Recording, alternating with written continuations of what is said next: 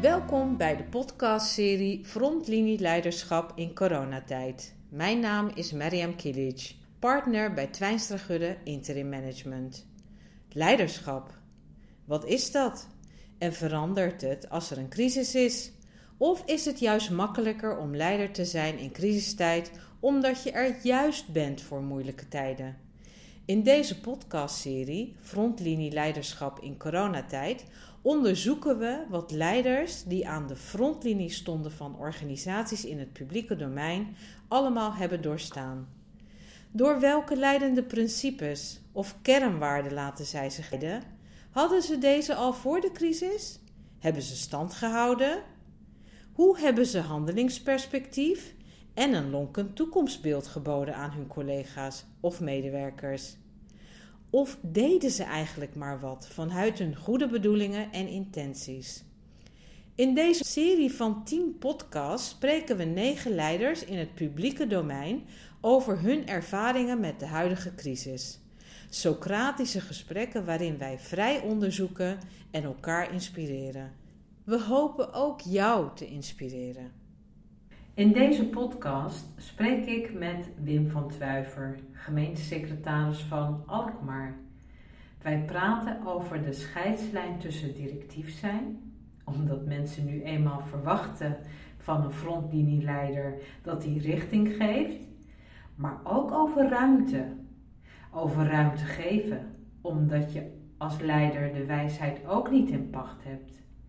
Wim zegt dat leiderschap consistentie is maar wel zo persoonlijk mogelijk. Luister je mee naar ons mooie gesprek?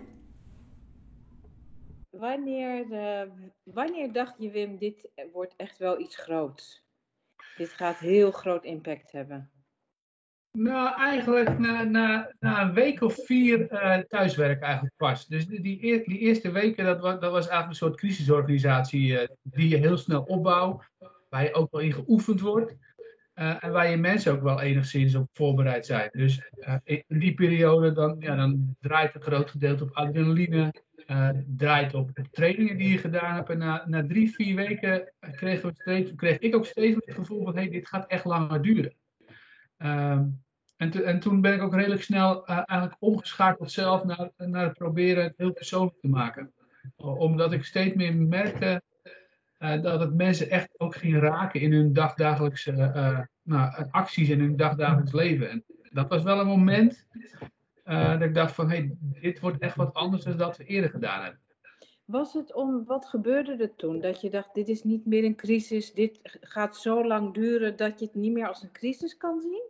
Nou, het blijft natuurlijk een crisis, alleen uh, onze opleidingen richten zich vaak natuurlijk uh, op een wat kortdurendere uh, geval, of een kortdurende eruptie van, van heel veel werk. En, en wat je steeds geleerd wordt in die training is om heel snel over de nazorgfase te gaan nadenken. Dus dat was ook onze primaire reactie. we moeten nadenken wat als we over twee weken weer dit, of als we over drie weken weer dat. Hoe was dat voor jou? Uh, enerzijds heerlijk, want het scheelt ook wel heel veel uh, uh, gepraat met elkaar. Dat, dat, dat is heel eerlijk hoor. Ik, ik heb en werd het geaccepteerd? Ik, ik, heb er geen onbetogen woord over gehoord. dus dat is dan ook, de, ook alweer te prijzen aan de collega's. Die begrijpen ook heel goed wanneer je samen aan een klus begint. En wanneer je dat echt doet door met elkaar heel veel in gesprek te zijn. maar onze collega's zijn ook prima in staat om in een organisatie die in een crisissituatie verkeert op dat moment om dan gewoon heel directief aangestuurd te worden. En ze, ze vinden wat, ze blijven je ook van uh, advies uh, uh, voorzien. maar uiteindelijk, als we zeggen we gaan links, dan gaan ze ook links. Dat vond ik ook wel heel mooi om te zien eigenlijk. Wim, hoe, hoe heb je een scheidlijn, scheidslijn gehanteerd voor, voor deze dingen zijn we streng en voor deze dingen geven we heel veel ruimte? De scheidslijn was bij ons vrij makkelijk. We hadden een, eh, een kernteam uh, rond bedrijfsvoering. Daar zat ik in met een aantal collega's, een heel klein groepje. En daar hadden we eigenlijk onze interne richtlijn. En die was, onze afweging was eigenlijk continu de gezondheid van de collega of de klant of, en de collega's die betrokken waren. Dus eigenlijk alles wat fysiek moest, deden we niet. En dan was de opgave, gaat maar opnieuw verzinnen in een digitale omgeving. Dus doordat we zo rigide waren en ook geen uitzonderingen maakten, zelf niet voor mensen waar je dat op het eerste gezicht eigenlijk voor zou moeten doen, werd het ook vrij eenvoudig. En gaat de organisatie uiteindelijk ook meebewegen. Uh, ik heb me in die eerste maanden wel eens afgevraagd: ben ik nu niet veel te streng en veel te rigide? Want er zijn ook mensen die bepaalde beperkingen hebben, of mensen die bepaalde aandoeningen hebben, waardoor dit nog veel ingewikkelder is uh, om te doen wat we nu doen. Maar ik, ik had uiteindelijk de beslissing genomen: als ik ga afwijken van mijn eigen lijn, dan wordt het een heel, nou, dan wordt het een heel ingewikkelde uh, wedloop. Want dan moet ik elke keer gaan bepalen wat goed of wat fout is voor een ander. En dat wil ik niet. Dus als je iedereen gewoon over één kam scheert en voor die mensen die het nou echt nodig hebben, andere oplossingen bedenkt als standaard oplossingen, dan kan het uiteindelijk ook goed komen. En dat heeft denk ik gewerkt. Dus we, we zijn heel zwart-wit geweest waar het gaat om het fysieke contact. Uh, ik vind ook dat je als lokale overheid in deze periode nou ja, het boegbeeld, of, of in ieder geval het voorbeeld dient te zijn. Uh, we hadden ook nog eens een keer als de burgemeester van onze stad was ook nog voorzitter van de veiligheidsregio. Dus ik, wij konden gewoon geen uitbraak op de werkvloer uh, hebben. Hebben jullie het um, wel gehad, uiteindelijk? Nee, Want ja, weet je, nee. corona niet. Nee, gelukkig niet. En dat is ook gewoon mazzel. Kijk, op de werkvloer konden we hem bijna niet krijgen, omdat wij, nou, laat ik het in aantallen zeggen, uiteindelijk misschien met tien man fysiek op kantoor werkten. Uitzondering daar de BOA's natuurlijk. Uh, bij de BOA's hebben we een heel klein uitbraakje gehad, maar dat is gewoon, ja, dan moet je ook een beetje geluk hebben. Uh, want die hebben zich natuurlijk in deze periode uh, echt ja. als, als, strijders voorop laten zien. En dat vind ik heel bijzonder. ik ben een paar keer bij die mensen geweest. En als je ziet wat voor kracht en elan die mensen uitstralen in zo'n moeilijke periode. dan, dan moet het ook een beetje meezitten dat niet daar net zo'n brandhaard staat. Maar dat is gelukkig niet gebeurd. we hebben een heel stabiel ziekteverzuimpercentage gehad. Eigenlijk de hele corona door. Ik teken ervoor dat ik dat de aankomende vijf jaar ook nog zo mag hebben. ja, Wim, uh, gemeentelijke organisaties hebben een beetje het, het, imago van dat ze niet wendbaar en flexibel zijn. Um, wat heb jij daarvan gezien uh, in de afgelopen anderhalf jaar? Uh, nou, het tegenovergestelde van de stelling die je net neerzet. Uh, maar ik denk wel, als je gewoon naar de gemeentelijke overheid kijkt, dat corona komt nooit op een goed moment. En corona komt nooit uit. maar als organisatie waren wij er door de ontwikkelingen van de laatste jaren wel klaar voor om dit te doen. En nou, wij draaiden ook, denk ik, met anderhalve dag volledig digitaal. En, nou ja, dat, dat vind ik wel een prestatie, ook van ICT-mensen. Uh, maar dan ook flexibiliteit die in het ieder zit om het gewoon op te pakken. Dat doen ze fantastisch.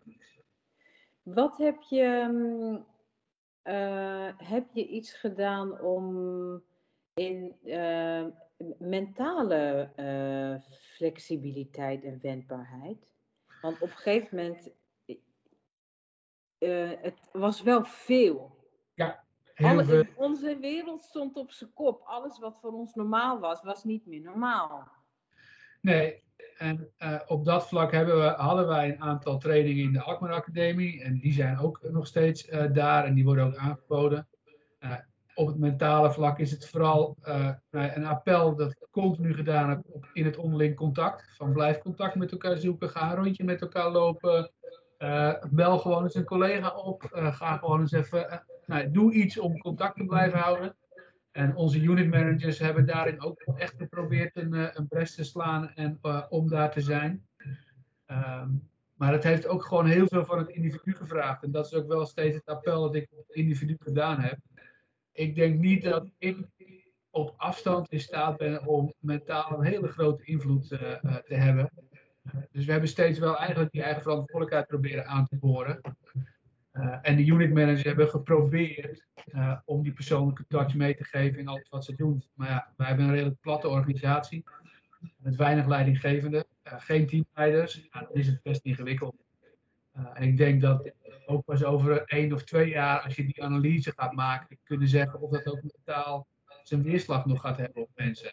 Hmm. Wat ik net al eens zei, ik kom uit een hele stabiele gezinssituatie. Ik woon hier met mijn vrouw en mijn kinderen, dus er is altijd dynamiek om mijn huis. En ik vond het zelfs ook ingewikkeld af en toe. Als ik eerst een hele week in, mijn groene kantoortje zat. Dat ik dacht van jeetje, mijn kreetje is allemaal alleen. in het centrum van Amsterdam zitten, waarbij je alleen s'nachts het Vondelpark in kan, omdat er dan geen mensen lopen. Best heftig. Uh, dat los ik niet op op afstand. We hebben dus met wat trainingen geprobeerd mensen daar handvatten voor te geven. En unit managers hebben daar aandacht voor gehad. En waar we steeds op gestuurd hebben is van heb onderling contact, maak informeel contact, uh, heb plezier. Ook heel belangrijk, hè, steeds gestuurd van blijf ook binnen de richtlijnen plezier hebben. Ga sporten, uh, neem afstand, ga niet te veel werken, want dat zag heel veel mensen wel doen. Maar dan ga ik wel door. Ik herken het wel, want je, je, je had verder niks te doen. Ja, klopt, klopt. Uh, en, en, in die, en dat is ook denk ik, in die eerste maanden is dat ook iets wat je moet laten. Uiteindelijk hebben we wel geprobeerd naar de medewerkers ook duidelijk te zijn van neem wel af en toe een dagje vrij, ga wat leuks doen. Uh, ook al moet je heel erg goed nadenken over wat je gaat doen. Maar ja, ik ben op een gegeven moment ook met mijn vrouw af en toe maar een heel grote wandeling gaan maken. Dat zouden we normaal waarschijnlijk niet gedaan hebben, maar nu omdat er geen alternatief was, maar het maakt wel je hoofd even leeg. Je bent met andere dingen bezig, je bent in een andere omgeving. Dat helpt wel. Uh, uh, ja, en verder is het van voornaam belang, denk ik, dat ieder daar zijn eigen invulling aan gegeven heeft. En nou ja, gezien dat stabiele ziekteverzuim, denk ik dat een hoop mensen dat ook goed gelukt is. Wim, uh, jij gaf dus ook heel veel ruimte aan mensen om hun rust te nemen of om iets anders te doen dan werk. Ja. Werd dat en dat kan jij doen als leider van de organisatie. Werd dat door iedereen geaccepteerd? Kan me ook wel voorstellen dat je dan signalen. Want er zijn ook wel beelden van, oh, mensen uh, deden niks. Of, uh... Ja, nou ja, dat, dat, is wel eens een eerste reactie die, die als er iets misgaat of als iemand niet bereikbaar is, die dan opkomt bij een enkeling. ik, ga, ik ga echt uit, ik, ik handel altijd op basis van vertrouwen. Ik heb een grenzeloos vertrouwen in de mens. En ik heb het vertrouwen dat 95% van de mensen daar geen misbruik van maken. Ik heb al gezegd, ik heb een geschiedenis bij de politie. Ik heb altijd gezegd, dan vind ik het leuk om die 5% op te sporen, maar niet ten koste van die 95%. Ja, ja, ja. Uh, dus ik hoorde zo nu en dan wel een signaaltje van hoe zit dat dan? Nou ja, op zich denk ik dat uh, die 95% dat prima heeft ingevuld. En als ik zou moeten afrekenen op uurloon, dan denk ik dat de meeste mensen meer zou moeten betalen als dat ik nu gedaan heb. Uh, dus juist dat op tijd rust nemen, in deze tijd afstand durven nemen op bepaalde momenten. Uh, dat is denk ik wat je uiteindelijk fit en, en, en psychisch gewoon fit houdt. maar en, en, en, ik, en ik hoop dat we daar voldoende ruimte voor geboden hebben. Dat, dat blijft altijd ingewikkeld. Dus je zegt, ik heb grenzeloos vertrouwen. En ik zie dat 95% van die, die ik dat vertrouwen geef, daar goed mee omga. En dus ik ga niet sturen op die 5%. Ik ga niet handelen op die 5%. Ik handel wel op die 5%, maar dat mag die andere 95% niet zien. Dus om, om het heel eenvoudig te maken, ik ga geen nieuwe registratie in de lucht houden omdat 5% daar misbruik van maakt. Ik bouw een systeem waar 95% bij gedijt. En het is aan mij als leidinggevende om die 5% te vinden. Uh, en als ik die ook vind, dan vind ik dat. Ik vind niks leukers als die 5% vinden, want dan heb ik ook wat te doen. Maar het mag zo zijn. Dat, het mag niet zo zijn dat die 95% iets moet doen omdat we een paar mensen hebben uh, die, die dat niet goed doen. En kijk, dus het, dat kan je ook verkiezen door rood licht. Die kan bij elk stoplicht een camera ophangen. Of je hangt bij één op de zoveel stoplichten een keer een camera op. En dan vang je die 5% ook wel een keer. Ja. En, elk systeem dat je maakt, er is altijd iemand die daar probeert een vaatje te vinden. Nou, ik probeer het zonder die systemen te doen. Ik denk dat we dan heel veel ondervangen. En ik denk dat je daar heel veel voor terugkrijgt. Uh, en dat er ook een bepaald type mens gedijt in zo'n organisatie. En die wil ik graag hebben. En die andere ho hoef ik eigenlijk niet. Dus als dat gevolg is dat die mensen dan vertrekken of niet naar hun zin hebben, nou, dat is dan ook. Ja. Le um, Wim, we zijn soms heb ik het gevoel dat we eh, een beetje aan het einde van deze crisis uh, zijn. Een groot deel gevaccineerd. We weten nog niet wat er nog op, op ons af gaat komen. Maar ja, dat weten we sowieso niet. Hè? Nee. Dus ik leef uh, liever op basis van wat ik weet. In plaats van zorgen maken over iets wat er misschien ooit, ooit zou kunnen gebeuren. Hoe zit dat bij jou? En ja, hoe zit dat bij jou? Nou, ik heb eigenlijk dat, gevoel al een keer of zes gehad de laatste anderhalf jaar. Van nou, nu gaan we de fase in en dan gaat het beter komen. Ik weet, ik weet nog heel goed dat ik in januari met een, op een koude winterdag liep ik met een aantal collega's een rondje. En toen zeiden we tegen elkaar, nou als het toch eens een keer eind maart is, dan hebben we allemaal dat prikje wel gehad. Nou ja, ondertussen zijn we uh, half juni en, en, hebben de meesten hem gelukkig uh, gehad ondertussen. ik heb zelf ook heel erg het gevoel, het is nergens op gestaafd, dat we inderdaad een periode ingaan die wat weer een nieuwe werkelijkheid gaat worden. Uh, en dat betekent dat we elkaar gewoon weer fysiek mogen ontmoeten wanneer we dat willen. En dat we een mooie mix kunnen maken tussen op afstand werken en op kantoor werken of ergens anders. Uh, en dat we dat locatie- en tijd onafhankelijk werken echt een keer op vrijwillige basis een mooie invulling gaan geven. In het begin hadden we een soort van volle vertrouwen in bijna alles, hè? Ja, klopt. En uh, dat nam wel steeds af. Er waren ja. ook steeds meer kritische geluiden. Ja, uh, die waren niet alleen bij zeg maar, mensen die we tot zeg maar, in de viruswaanzin groepen. Hè? Nee, maar we hadden die op een gegeven moment ook in het parlement en ook in onze organisaties. Hoe, hoe ben jij daarmee omgegaan? Want ik, laatst zei iemand tegen mij, er zijn twee onderwerpen waar ik niet over discussieerde. Ene was geloof en de andere was politiek. Daar heb ik een derde onderwerp aan toegevoegd, namelijk corona. Okay. Hoe, heb jij de, hoe, hoe, hoe, zit, hoe zit dat in je, bij jou of in je organisatie? Nou, in de organisatie, ik denk in de één op één gesprekken of in de kleine groepjes, dat daar natuurlijk best open over gesproken is. Ik heb er wel voor gekozen om heel bewust in mijn communicatie steeds naar de medewerkers aan te geven. Natuurlijk vind ik als privépersoon iets van de beslissingen die in Den Haag worden genomen en ook die mijn, mijn voorzitter of mijn burgemeester in de veiligheidsregio neemt. Uh, maar daar wil ik niks van vinden, want voor mij is het gewoon een richtlijn waar we ons als lokale overheid aan te houden hebben. Dus dat je daar met elkaar informeel over van gedachten wisselt, prima, doe ik ook graag mee, ik vind niks leukers. Uh, want voor- en tegenstanders mogen er ook zijn op alle vlakken. Uh, en zo, zo, zolang je dat op een normale manier met elkaar bespreekt en elkaar niet veroordeelt, denk ik dat het ook goed is. Ik heb er in de keuzes naar de organisatie toe steeds voor gekozen om te zeggen, ik blijf weg bij meningsvorming. Het zijn voor ons gewoon feiten waarvanuit we moeten acteren. Uh, dus die discussie ben ik inderdaad feitelijk formeel niet aangegaan. Uh, en dat is denk ik ook gewoon een heldere lijn geweest, uh, waarbij ik het gewone gesprek niet uit de weg gegaan ben. Eén op één ook gewoon in kleine groepjes best bereid ben geweest om daarover te praten. In de formele uitingen van wat gaan we doen, altijd heel rechtlijnig ben geweest. Dit is het kader, hier heb ik naar te handelen. En als ik hier naar te handelen heb, spijt van het zeven, dan heb jij er ook naar te handelen. Uh, zo bier. Uh, en dan hoor je wel eens enkeling inderdaad die dan proberen inderdaad van ja, maar. Nou ja, dat mag. En dat doe ik nu even niet mee. Op welke, onderwer op welke onderwerpen had je het meest aan ja, maar? Welke Uh, was moeilijk te, te, uh, te verkopen of te slikken? Nou, uiteindelijk wordt de acceptatie voor het thuiswerken, het volledig digitaal werken, die brokkelde natuurlijk op een gegeven moment ietsjes af. En uh, uiteindelijk krijg je dan steeds meer verzoeken voor uitzonderingen.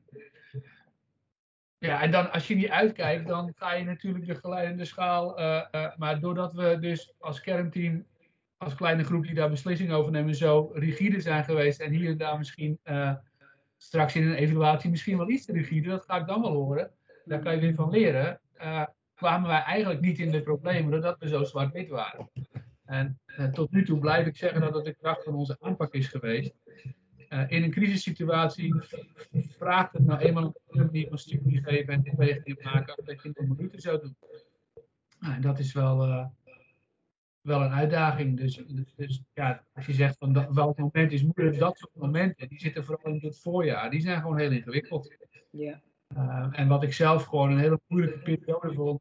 Ik, ik heb wel mezelf gemerkt dat ik ook wat moeite had om echt afstand te nemen. Dus niet op dagdagelijkse basis. Maar het nemen van vakantie of verlof vond ik in deze periode best ingewikkeld. Waarom? Uh, nou, om, omdat ik vind en vond dat we met elkaar eigenlijk een crisis aan het doorgaan uh, zijn. En in een normale situatie neem je af en toe verlof en plan je dat keurig in. In een crisissituatie kan er ook zomaar in, een week uh, iets gebeuren. Dat maakt dat je moet anticiperen. Dan vind ik gewoon dat ik als leidinggevende daar hoort te zijn om samen met mijn collega's daarover besluiten te nemen. Dat vond ik zelf best ingewikkeld om er afstand van te nemen. Uiteindelijk werd ik gedwongen om er afstand van te nemen, want ik kreeg zelf corona en op een hele flinke manier. Ehm, maar dan leer je ook dat ze het uitstekend zonder je kunnen. Had ik ook geen twijfel over hoor, laat ik dat voorop stellen. Maar het is vooral je eigen gemoedsrust die dan, die dan maakt uh, nou ja, dat je daar ook gewoon bij wil zijn. En dat je ze wil ondersteunen. Dus anderzijds hielp het in die zin ook wel. Ik zou het niet nog een keer willen krijgen, corona. Maar ik ben ook naar de organisatie heel open geweest. Ook over wat het met me gedaan heeft en hoe ik me erbij voelde.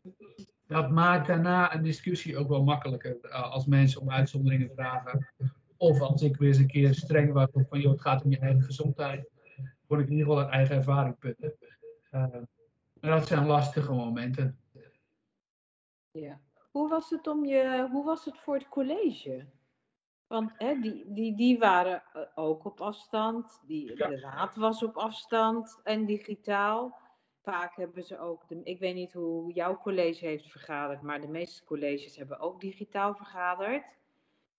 Ja, als, als college hebben we heel veel digitaal gedaan. Uh, enkele keren, of een aantal keren hebben we ook gewoon met mooi weer bijvoorbeeld gekozen om buiten iets te doen. Uh, en de laatste periode kiezen we ervoor om af en toe weer gewoon fysiek te vergaderen. Dat kan nu ook, dus daar maken we denk ik een goede stap in. Uh, ja, dat college is eigenlijk ook van de een op de andere dag omgegaan van een, van een contactberoep naar een digitaal beroep.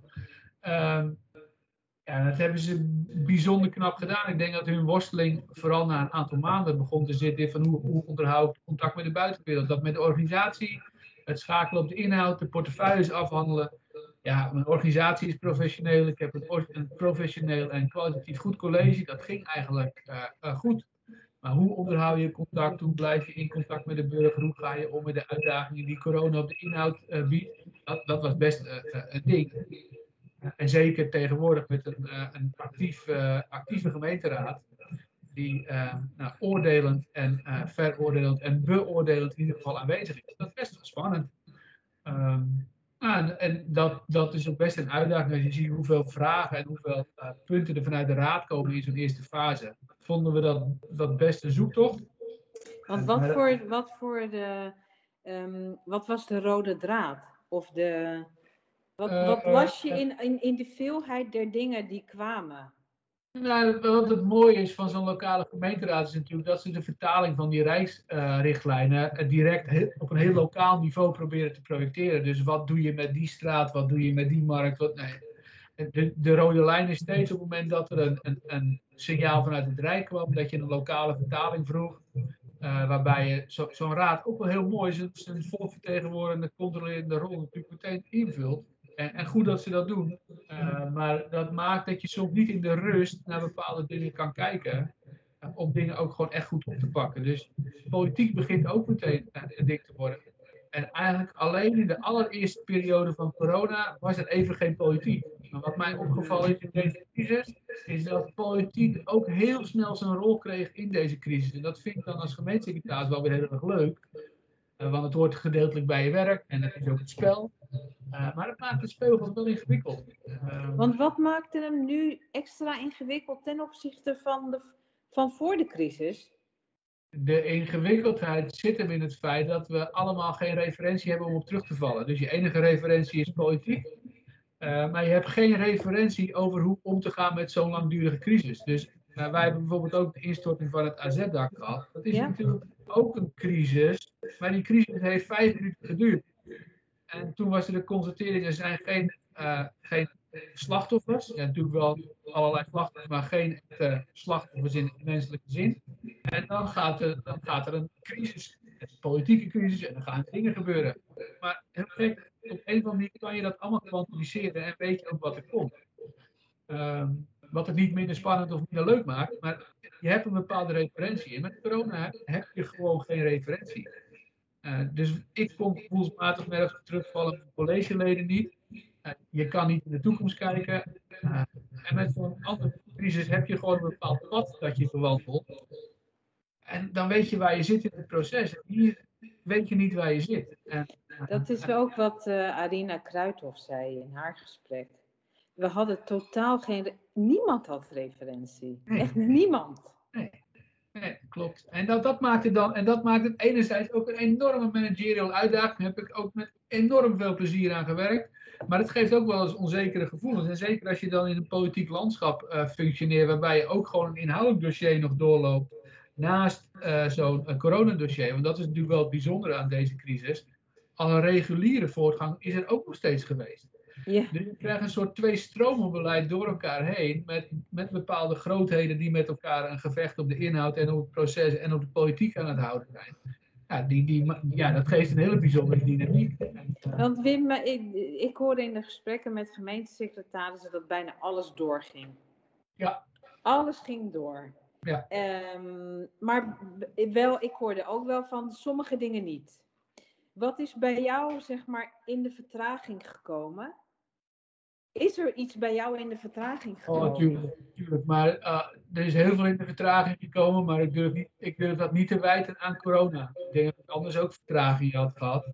Uh, ik denk dat het ook een beetje de mak is van de gemeentelijke organisatie in zo'n crisissituatie. Doordat je zo'n palet aan producten levert en veelvoud onderwerpen behandelt, loopt ook heel veel door. Uh, en ik heb me achteraf wel afgevraagd, hadden we voor onszelf niet in een bepaalde periode eventjes de tijd moeten nemen om echt alleen ons op corona te richten. En, daar, en uiteraard alles wat direct aan de burger raakt. Uh, maar ik heb me wel verbaasd dat we op de hoofdtijddagen van corona waren wij nog, bezig, nog steeds bezig met het mobiliteitsplan 2040 rond fietsen of zo. Dat je denkt van, is dit nu echt wat we nu moeten doen?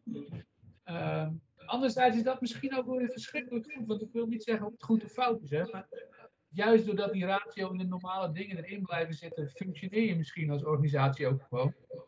Uh, maar, maar, we hebben eigenlijk heel weinig niet gedaan uh, door corona. Dan was dat, misschien, Wim, was dat misschien ons houvast? Het blijven doen van de, de gewone dingen in een ongewone tijd. Nou ja, in, die zin, uiteraard, want daarmee kon iedereen zijn werk wel gewoon blijven doen. Dus natuurlijk is dat heel goed geweest. Alleen wat ik achteraf voor mezelf wel analyseer is van, we hadden wel scherper op die planning moeten kijken. Want we hebben onszelf ook wel een enorme opgave gegeven. Zowel als college, uh, met alle risico's van dien, maar ook als organisatie. Als ik kijk naar hoe staat mijn organisatie ervoor, staat die er eigenlijk verschrikkelijk goed voor. Maar heb ik wel een flink stopverlofstuurtje opgemeerd, verlofstuurmeertje opgewekt in anderhalf jaar. Ja. En ik vertel wel eerlijk tegen het college, die moeten in het tweede half jaar van 2022 wel weer even uit. Dus dat vraagt nu wel iets. Nou, hadden we misschien ook, en dat is met de kennis van nu, hè, toen had ik het niet bedacht, we hadden misschien ook toen iets meer kunnen anticiperen en dat beter kunnen verdelen. Uh, waardoor je iets minder druk in de coronaperiode had gehad en iets meer ruimte om vlak daarna ook gewoon je ding te blijven doen. Nou, maar dat is allemaal met de kennis van nu en inderdaad met de referentie die je nu hebt. Uh, maar daar valt nog wel wat te leren, denk ik. En dat uit evaluatie straks ook wel een, een, mooi punt gaat zijn. Met de kennis van nu, hè, Wim, als je ja. terugkijkt op de afgelopen anderhalf jaar, wat heeft het jou gebracht? Uh, het heeft me een andere kijk op mijn organisatie gebracht. Ze zijn veel flexibeler, uh, veel wendbaarder en digitaal veel vaardiger dan we, uh, dan we toen dachten en dat we toen ook waren, denk ik. Ik denk dat we heel veel geleerd hebben. Uh, het, heeft me geleerd dat je heel veel dingen prima op afstand kan doen. Uh, en, het, en het heeft me inzien dat persoonlijk contact nog veel belangrijker is dan dat we gedacht hadden. Om op het juiste moment, met de juiste setting, elkaar te treffen, de menselijke maat even te nemen, elkaar een keer op de schouder te slaan, knuffel te geven of een keer elkaar weg te duwen. Dat werkt digitaal bijzonder ingewikkeld. Uh, dus het, he het, heeft me geleerd dat de weg die we als Alkmaar ingezet hebben, flexibel, wendbaar en elkaar onafhankelijk te werken, de juiste is. Uh, maar dat een hele goede mix van die dingen uiteindelijk het beste gaat opleveren voor ons. Maar in het bijzonder denk ik voor de burger en voor het bestuur. En dat, dat, ja, daar kijk ik ook wel naar uit. Ja, en um, lessons learned voor jou als uh, leider? Wat heb je over jezelf geleerd als leider? Nou, dat je, dat je mag en kan schakelen tussen verschillende bestuurstijlen, of verschillende managementstijlen in die zin. Uh, dat zo nu en dan wat directief zijn, ook in 2021, echt niet slecht hoeft te zijn.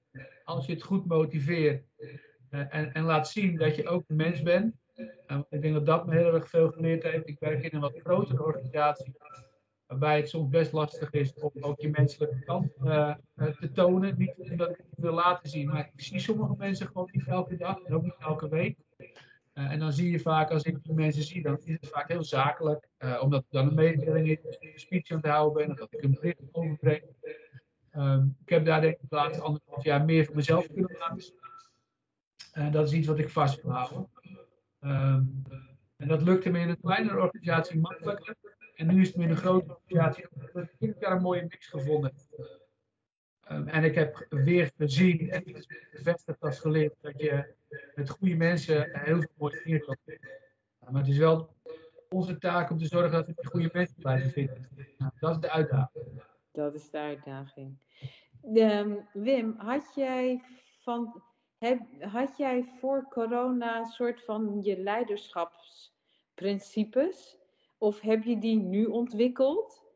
Uh, of had je zo en zijn ze sterker geworden? Nou, ik denk niet dat ik een, een bijzondere set van leiderschapsprofiel uh, uh, of, of, skills heb. Ik probeer heel erg mezelf te zijn. En ehm, wat me in deze periode gewoon heel goed is gelukt om heel dicht bij mezelf te, te blijven. En eigenlijk, wat net tegen je zei, rond dat, dat, die persoonlijke touch. Um, nou, laat ik dat dan in ieder geval meenemen naar de toekomst toe, dat je die mix uh, van stijlen, uh, het jezelf zijn en het ook persoonlijk mag maken, uh, dat dat enorm helpt. en het vooral niet af moet bakenen in een bepaalde stijl die je met je meebrengt, maar eigenlijk moet zorgen dat je je aanpast aan de omstandigheden die het moment vragen. En misschien wist ik dat al, maar ik denk dat het afgelopen anderhalf jaar dat weer heel erg zichtbaar heeft gemaakt. Dat je in verschillende fases op verschillende momenten mag spelen met wie je bent. Uh, zolang het maar nog steeds die persoon is die je intrinsiek bent. Want dat maakt uiteindelijk dat je authentiek, uh, geloofwaardig en vooral daadkrachtig in zulke fases je werk kan. Dat is wat ik ook nodig heb. Daadkrachtig leiderschap, daadkrachtige uitvoering en één team, één taak. Dat hebben we al laten zien. Ik had net een vraag, maar die ben ik vergeten. Godverdikke. um, Uh, Wim, waar uh, maak je, zijn er zaken waar je je zorgen over maakt richting de toekomst? En wat zijn de dingen waar je erg hoopvol over bent? Nou, hoopvol ben ik inderdaad uh, op het feit dat we volgens mij een nieuwe werkelijkheid hebben gecreëerd. Dus ik, ik hoop oprecht dat we een weg vinden uh, tussen fysiek werken, digitaal werken, op afstand werken. Ik, ik ben echt hoopvol. Ik denk dat deze tijd ons echt gaat helpen. We hoeven niet allemaal meer in de auto te stappen. jij van Amersfoort, Alkmaar of Alkmaar in Den Haag. Dat doe je zo nu en dan, maar we kunnen ook af en toe op dit, dit soort manieren met elkaar contact hebben. Dat scheelt veel tijd, dat scheelt veel gedoe. En het is qua contact misschien net zo fijn. Uh, dus, dus dat, daar ben ik hoopvol op. Uh, wat, wat ik een uitdaging vind, is de, de veelvoud aan opdrachten die op lokaal bestuur worden afgevoerd. En ik vraag me wel eens af de snelheid waarmee dat allemaal gebeurt, de, de grootheid van de onderwerpen behapbaar blijft voor de organisatie, college en raad. En, uh, dat kan, je daar iets meer, kan je die iets meer uitweiden, specifiek? Uh, dat, dat, is heel breed. Als je ziet wat de decentralisaties uh, met ons gedaan hebben, hoe lang we nodig hebben gehad om dat te verwerken en dat ook een goede plek te geven in de organisatie, buiten alle financiële perikelen op dat vlak. Hè. We laten als lokale overheid zien dat we daar verschrikkelijk goed in zijn. Maar het vraagt wel van een hele grote groep mensen en bestuurders wel heel veel. Uh, en de verantwoordelijkheid op dat vlak is heel groot. Dat maakt het ook heel kwetsbaar. Nu weer kijken naar de omgevingswet. Enorme verandering toen ooit bedacht om het voor ons eenvoudiger en overzichtelijker te maken. Nou, ik vraag me in deze fase nog wel eens af, is het straks nog ook eenvoudiger, overzichtelijker voor de burger? Is het straks uitvoerbaar? Uh, zijn onze medewerkers er klaar voor? Is de lokale politiek ver genoeg dat we plek kunnen geven? En niks ten nadele van kwaliteit van de lokale politiek, maar je moet het er ook in tijd. Um, nou, zo geldt het op, alle vlakken. Als je alleen al kijkt naar de financiële processen die de gemeente uh, weg vinden. ik kan soms echt heel slecht aan een nieuwe collega uitleggen waarom we bepaalde zaken doen. Doen we die nou echt vanuit een goed burgerperspectief? Of doen we die omdat de accountant dat wel besluit? Nou, en zo kan je eigenlijk alle vlakken uh, onderwerpen uh, benoemen. En of ze nou groot of klein zijn, neem de die hier zijn, de, rest, ons afkomt. Uh, allerlei regionale opgaves. Het gaat om samenwerking. Uh, de regio speelt op dat vlak ook heel veel economisch vlak.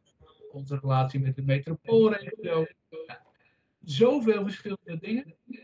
Dat ik me wel eens afvraag, hoe lang kan je dat met relatief kleine groep mensen, kleine groep uh, lokale bestuurders en politici, ook daadwerkelijk kwalitatief goed opbieden gezien de verantwoordelijkheid die met zich heeft, het vraagt wel veel van mensen. Waar je, je maakt, Wim, je maakt je voor een deel zorgen over de, zeg maar, het kunnen organiseren. Hè? Waar zie je een afbreukrisico? Wat, want wat, dan, ik proef dat je daaronder zit nog een andere zorg. Nou ja, mijn zorg is in die zin wel, als je hem inderdaad helemaal afpelt, is wel gewoon van hoe, hoe hou je de geloofwaardigheid van de politiek intact? Als je kijkt wat er in Den Haag allemaal gebeurt, uh, wat de media uh, daarmee doet, maar ook wat het gedrag van politici of ambtenaren af en toe vraagt of in de beeldvorming brengt, vind ik dat best zorgelijk. En als je met elkaar niet die democratie op een goede manier borgt, dan, wordt het, dan verzwak je. Um, en dan ga je mensen gaan hun eigen ding doen. En die gaan los van, van de structuren waar we nou, zo rijk mee zijn geworden met elkaar. En uh, zo vrij zijn geworden met elkaar. Gaan er stromingen ontstaan waar ik niet heel erg vrolijk van word menselijk. Uh, en als ik dat dan naar mijn organisatie inderdaad vertaal, dan vraag ik me wel eens af. Hoe kan ik zorgen dat onze collega's, mensen die met ons werken, wel hun werk gewoon naar eerder geweten kunnen blijven doen. Nou, dat, dat vind ik spannend wat ik zelf, waar ik me in coronatijd het meest zorgen om heb gemaakt, en nog steeds, is niet zeg maar de, de volksgezondheid. Want uit, dat was ook wel een grote zorg. Maar wat ik zag gebeuren, is dat de, het vertrouwen in de overheid en het vertrouwen en de geloofwaardigheid van instituties, die, ze, die we als bouwstenen of pilaren van de, de, een democratie nodig hebben, die, die, die, die, die zijn aan het afbrokkelen. Ja.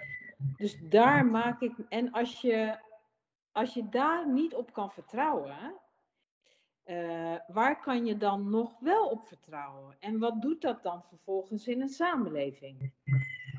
Uh, eens. En, en wat, wat ik dan zie is dat vaak de gevestigde orde, en daar hoor ik misschien ook een beetje bij, die gaat dan het gevecht aan om te behouden wat je hebt. Terwijl ik eigenlijk denk, en dat is verschrikkelijk ingewikkeld, dat je het gesprek met elkaar aan moet om te komen tot iets waar je alle twee je dank bij voelt. En, en, ja, dat is denk ik in de politiek op dit moment niet echt het gesprek van de dag. En, daar zou je wel met elkaar naartoe moeten. En ik weet ook niet hoe, ik heb de wijsheid niet in pak. Uh, maar dat, vind ik een uitdaging. Wat jij stelt, ja, dat, dat zo voel ik het ook. Uh, zonder het als een soort vijandig, vijandig iets te willen zien. Dat wil ik vooral niet benadrukken. Uh, het mag er zijn, en zolang je het maar op een normale manier met elkaar doet. Ja, elke vorm van extremisme is volgens mij iets waar je van af mag keren. Maar het goede gesprek hoef je niet van af te keren. Nee, maar ik kan me wel voorstellen dat je denkt als het vertrouwen afneemt in de overheid en er een negatieve sfeer ontstaat, hoe hou ik mijn medewerkers die, waar ik trots op ben en die ik geweldige dingen heb zien doen in deze crisis, hoe hou, ik, hoe hou ik die nog gemotiveerd voor de overheid? Eens, eens en dat, datzelfde geldt dan ook voor mezelf. Ik bedoel, ik, ik, ik vind werken voor de overheid nog steeds een voorrecht. En ik doe dat met bijzonder veel plezier. Omdat ik ook uh, zonder al te uh, clichématig wil zijn. Maar je, je levert je bijdrage. Je, mag in een omgeving werken die dynamisch is, die veranderlijk is. Uh, maar op het moment dat je daar alleen maar weerstand bij krijgt. Ja, dan kan ik misschien net zo goed bij, uh, bij een blikjesfabriek gaan werken. En dan kan ik net zoveel plezier hebben. En dan maak ik ook een product, alleen dan een product wat gewoon wat minder aan, uh, aan dynamiek onderhevig is, om het zo te zeggen. Uh, maar voorlopig ga ik mijn stiekem best doen om, om dat nog een tijdje voor elkaar te blijven houden. Nee, ik hoop absoluut dat je dat nog een hele lange tijd blijft doen, Wim. Want als, ik, als één ding me duidelijk is geworden is in deze tijd is hoe belangrijk lokale overheid. Al die maatregelen die zijn op lokaal niveau, die moesten doorgevoerd worden. Ik heb Ik ben zelf gemeentesecretaris geweest, maar ik heb echt aan jullie moeten denken. Elke keer als ik naar een persconferentie luisterde, dat ik dacht: jullie gaan vanavond meteen hierna aan de bak. Ja, klopt, klopt. En, en dat, dat, dat is ook bewonderenswaardig, vind ik, in deze fase. Uh, een aantal mensen heeft zich echt tot het, nou, tot het uiterste gestretched om binnen 24 uur zaken voor elkaar te krijgen. Die misschien soms voor een ondernemer lijken alsof het logisch is of dat het normaal is. Maar in onze structuur uh, zijn, de, zijn de beslissingsmomenten en doorlooptijden gewoon anders. En hebben een aantal mensen zich echt maximaal gestretched om dingen voor elkaar te krijgen. Dat vind ik echt bijzonder. Ja, ja. Wel, hoe zou je de podcast willen afsluiten, Wim? Ja, hoe zou ik hem willen afsluiten? Ik, ik, zou, ik zou hem vooral willen afsluiten met dat ik echt oprecht hoop dat al die mensen de aankomende periode de ruimte krijgen uh, en durven te nemen om gewoon weer echt leuke dingen te doen en afstand te nemen van dat werk. ik hoop dat ze niet te veel vakantie nemen, ik heb ze ook wel weer nodig. Uh, maar ik gun ze echt een ruimte vakantie. Ik, ik, gun ze echt oprecht wat vrijheid om gewoon echt te doen die je leuk vindt. En voor de ene dat gewoon weer in een kleedkamer heel erg lachen na een voetbalwedstrijd. Voor, voor de andere is dat misschien een, knuffel aan, uh, aan oma of moeders. en voor weer een ander is dat gewoon heerlijk gewoon op het terras aan alcohol. Nou, laat het voor iedereen zijn wat het mag zijn en wat het moet zijn. En dat ze daarna de zomer allemaal weer fris, fruitig en in de nieuwe, in, in, de nieuwe werkelijkheid gewoon weg gaan vinden. Dat, dat, hoop ik. In een nieuwe werkelijkheid, wat misschien ingewikkelder is dan voor coronatijd, maar wel makkelijker is omdat we andere vormen van werken en overleggen en ontmoeten hebben gecreëerd. Eens. En ik denk dat het, het, mij helpt in ieder geval dat ik ook eens gevoeld heb. En ik, ik ben in, een heel luxe gedeelte van de wereld opgegroeid. Uh, onder allerlei goede omstandigheden. Dat het denk ik voor ons ook gewoon eens een keer goed is om dat de beperkende maatregelen heel veel met je doen, menselijk gezien. En uh, in die zin is het een hele rottige periode geweest. Maar uh, durf ik ook te zeggen dat ik er als mens ook weer rijker uitkom. En dat ik die ervaring mee kan nemen in uh, al opdrachten die we de aankomende jaren mogen. Dat, dat is misschien ook iets moois wat corona heeft gedaan. Ja, corona heeft ons laten zien wat we allemaal hadden. Juist, en dat is bijzonder veel. Ja, ja, mooi. Wim, dankjewel voor dit mooie gesprek. Dankjewel.